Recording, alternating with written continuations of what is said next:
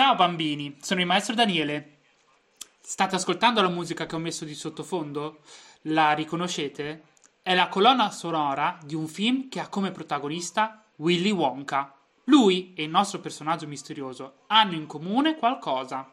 Entrambi possedevano una fabbrica di cioccolato. Il nostro personaggio è una donna anticonformista e controcorrente che ha saputo davvero mettere l'amore in ogni cosa fatta. La fondatrice, durante i suoi anni di lavoro, si accorse che il cioccolato e la granella di nocciole non usate in azienda a fine giornata venivano buttate.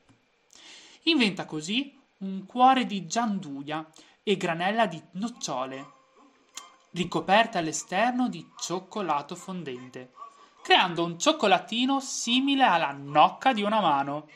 Nasce così il cioccolatino che diventò simbolo della festa di San Valentino. La nostra protagonista non riuscirà a vedere il successo delle sue creazioni. Morirà nel 1935 a causa di una malattia, ma tutto il suo lavoro non sarà dimenticato.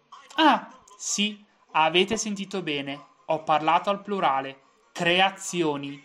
Lei non si è cimentata solo nel mondo del cioccolato, ma anche in un altro fantastico mondo che scoprirete con Chiara domani. Un abbraccio, ciao!